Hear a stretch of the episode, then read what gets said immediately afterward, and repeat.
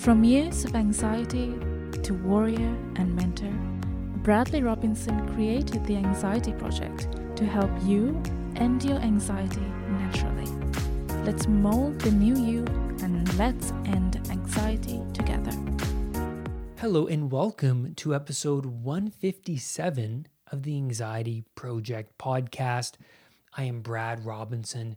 Today, let's talk about Harry Potter and how his journey, well, a specific part of his journey in the third book, how that relates to your anxiety. And I love to listen and watch stories that project the hero archetype on the screen or in, in a book because, well, they resonate with us. The story of Harry Potter, it resonates with us. The story of Luke Skywalker, it resonates with us. The archetype of the ultimate evil, like Darth Vader or Voldemort. That's interesting. The Joker, right? And what is an archetype? Well, an archetype is a repeated pattern over a long period of time of, of a specific personality that works, right? Uh, common. What's common, most common throughout a long period of time, throughout human history, right? So the archetype of Luke Skywalker, the hero that encounters the most malevolent thing and overcome it, right? We are engrossed and we are engrossed and attracted to this type of story because we every day are contending with the chaos and troubles of life. And we have to contend with what's most fearful for us, well, to stretch ourselves and to lessen our sensitization over it. Really powerful. And also Jesus Christ being the ultimate archetype as well, and uh, Satan being the ultimate archetype of evil. But before we talk about Harry Potter, let's go over your comments on last week's episode, but also any episode before that, starting with John Frangakis. He says, This podcast episode is the perfect description of depersonalization. I could feel my anxiety lessening in weight when you said that because you are ruminating and concerned about having no emotion, that is an emotion. Thank you for being a voice in recovery. Thank you, John, for your comment. Ruby J says, I remember my depersonalization happening after a traumatic moment in my past. The link between those two became clear ever since I found you on YouTube. I am so grateful for that. Well, thank you, Ruby. I'm so grateful for your comments. If you want to leave me a comment to post and talk about on my podcast, you can do that via the YouTube version of the podcast or send me an email at unpluganxiety.com. So let's talk about Harry Potter. First, I want to quote Carl Jung. And I want to quote him describing the hero archetype. He says, He, the hero, is the seeker who survives the adventures which the conscious personality studiously avoids. Another quote from Carl Jung For the hero, Fear is a challenge and a task because only boldness can deliver from fear. And if the risk is not taken, the meaning of life is somehow violated, and the whole future is condemned to hopeless staleness, to drab gray, lit only by will o' the wisps. Now, let's get into Harry Potter. The third book The Prisoner of Azkaban. In that book, In Defense Against the Dark Arts, Professor Lupin introduces the Boggart to the students. Now, the Boggart is an entity that takes the shape of what you fear the most.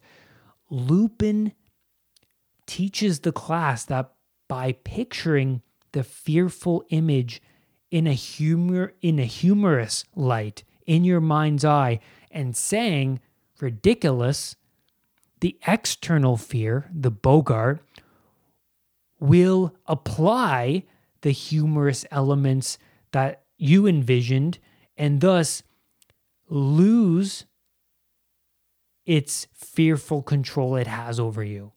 So when Neville stepped up to the plate and the Boggart came out, it transformed into what he feared the most, which was Professor Snape. And what did Lupin say to Neville? Imagine Snape in your grandmother's clothes. So he met, he imagined it. He said ridiculous. The Boggart in front of him, the Snape twirled around and all of a sudden had all of his grandmother's clothes on him. And he, he laughed, and the whole class laughed. Now, in NLP, neuro linguistic programming, and in trauma release exercises, it's important to revisit the trauma you experienced. It's when you revisit the thing you don't want to, where it's where transformation takes place.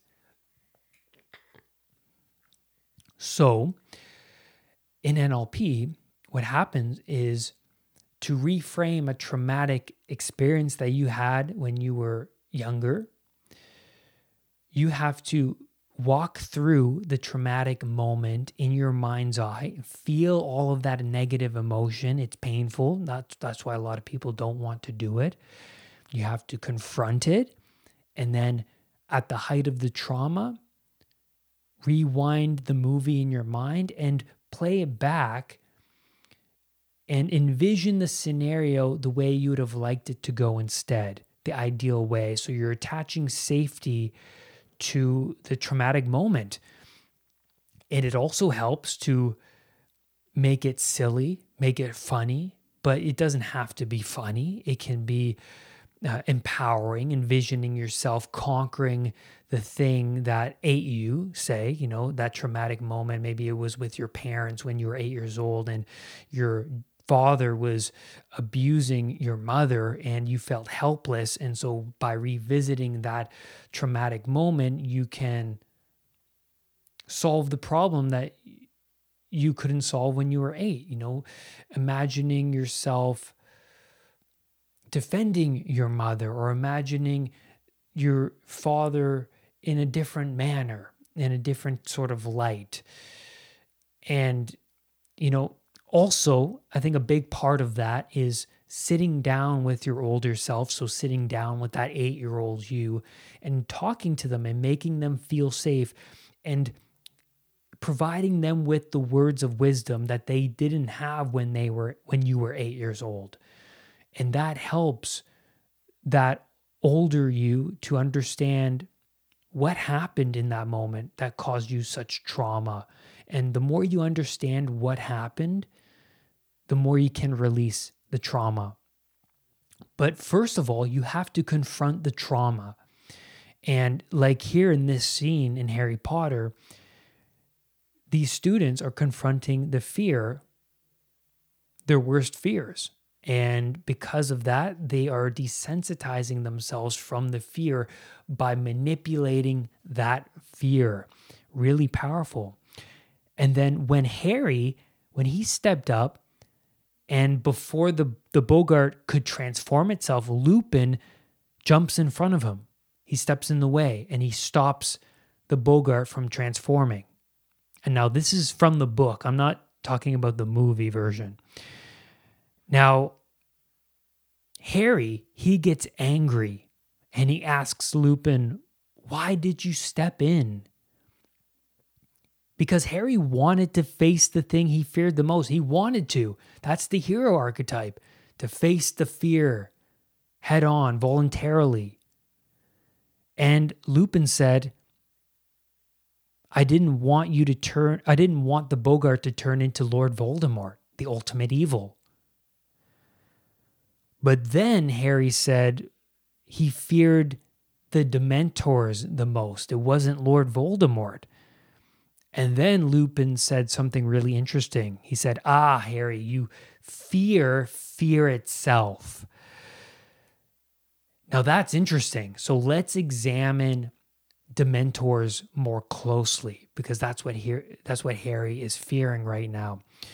And Dementors they feed off of your worst nightmares. They feed off of what you fear the most. And that relates to health anxiety sufferers who deal with their symptoms and dread their symptoms, the feeling of their symptoms caused by their fear response, which keeps them stuck in this vicious cycle. So, health anxiety sufferers fear their symptoms, which are caused by their fear response being active. So, essentially, fear the fear of being in fear response mode because it makes them feel trapped in this helpless box with no exit. So the Dementors can be viewed as that very experience, the embodied form of fear, the ultimate predatory animal, right? The freeze response, because what happens when you come into contact with a Dementor? Well, ice starts to form around the Dementor. Cold emanates from the Dementor. Now, what does ice represent? Well, frozen, fear, right? When you're in fear response, what's one of the responses? Freeze, right? That's what happens when you come into contact with the ultimate predatory animal. You freeze. And the Dementor produces this ice and coldness before it feeds off of your fears. And that's interesting because that's what happens when we revisit trauma, right? When you're driving in your car and you start to daydream about a traumatic moment from your past that causes a lot of negative emotion, it takes you out of the present moment. So time just becomes irrelevant or it it's non-existent. You are frozen in this past moment that has had a hold over you since it happened and you feel the negative response it's like a it's like something's feeding off of you. And then you're brought back into the present moment and you're like oh god that was horrible. And you go about your day but your day seems like a it's much worse. Or you feel more exhausted after that revisit of the trauma right? And the, the dementor is the embodiment of fear. It has a grip over you. It freezes you. It feeds off of your worst nightmares that you repress and suppress. And then you come back into the present moment, like Harry did. He wakes up, he's more drained. He has like no energy. And then that's when Lupin said, Here, Harry, have some chocolate. You'll feel better. Try and get yourself, you know, try and compose yourself again. So that's really interesting. A part of you is still stuck in the past because of this trauma. And that's why when a dementor is near, the embodiment of what haunts you, it makes you revisit the traumas you endured in the past. It freezes you, then it makes you revisit. Then Harry decides to train with Lupin to defend himself from the Dementors. He has to conjure a Patronus spell, a spell fueled by the happiest memory you can think of, which then produces a beam of white light, which your spirit animal comes forth and defends you from the Dementor. So, to lessen fear's hold over you, you have to encounter it voluntarily while projecting, anchoring in empowering thoughts. What do you do when you encounter fear in a shopping mall? So you're in the shopping mall, you feel the sensations caused by your fear response. You don't know what's going on. You start to feel trapped. You start to feel helpless. You you're you feel nauseated. You feel like you're going to faint. All of those symptoms. Your heart is beating rapidly. What happens? You freeze all of a sudden. That's the Dementor coming in to Harry's car in the on the train. The ice is projecting from the Dementor. It freezes Harry, right? Fear emerges. The second thing, you engage in the cortical brain, engaging in memories that are empowering, saying things like, let it kill me. If it kills me, let it kill me. I'm not scared. If I faint, I faint.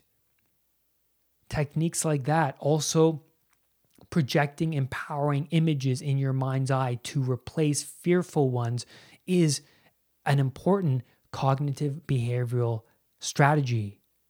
Very powerful. And then the third thing is that it's painful when you're in the shopping mall encountering this fear because you feel like you might faint, but you face it and you stay there. Harry fainted over and over and over again when he faced the Boggart Dementor when he was training. Right? He kept fainting, but he got back up. He stayed there.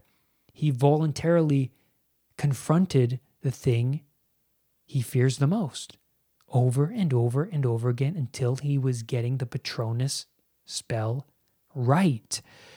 Then, the more you stay there, the more the fear dissipates the more Harry is exposing himself to the Boggart Dementor, the more he is lessening and desensitizing himself. Now, the Boggart Dementor is really interesting. I say it resembles a fake fear, but it's not necessarily a fake fear because the Boggart Dementor is not a real Dementor.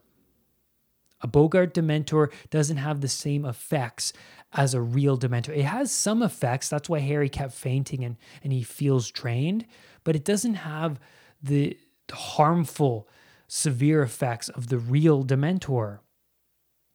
So the Boggart Dementor resembles the fear that you revisit in your mind right? There's the real traumatic moment, say when you're eight years old and your father was abusing your mother, it was physically happening in front of your eyes and it was so real. But then there's the event of that moment, your father abusing your mother, in your mind's eye when you're 30 years old now. And so the Boggart Dementor resembles that inner image, the inner movie of the fear you encountered when you were eight. But it's just a different kind of fear. It's the projection of it. It still has its same effects, though. It still drains you, it still sucks the energy out from you, just like the Boggart Dementor, right? But it's not physically happening right now in front of you over and over and over again. And confronting the Boggart Dementor is going to desensitize you from the real Dementor. So a big part of exposure therapy is envisioning what you fear the most in your mind's eye before actually confronting it. So there's revisiting trauma from your childhood or from your past, maybe from high school, whenever it was, and reframing that experience. But then there's also the fear that you have over your the shopping mall experience. So you're meeting friends at the shopping mall, but you're afraid of having a panic attack. What do you do? You sit in your home, in your safe zone, you close your eyes, and you, revi- you revisit the mall in your mind's eye, and you walk yourself through the mall experience in your mind.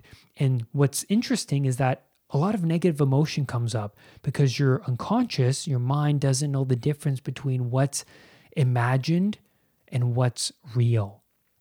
So, the more you expose yourself in your mind's eye, or you could look at images on Google or write about it in a journal, the more you put yourself in the moment of what you fear the most, the less sensitive you will be of that experience.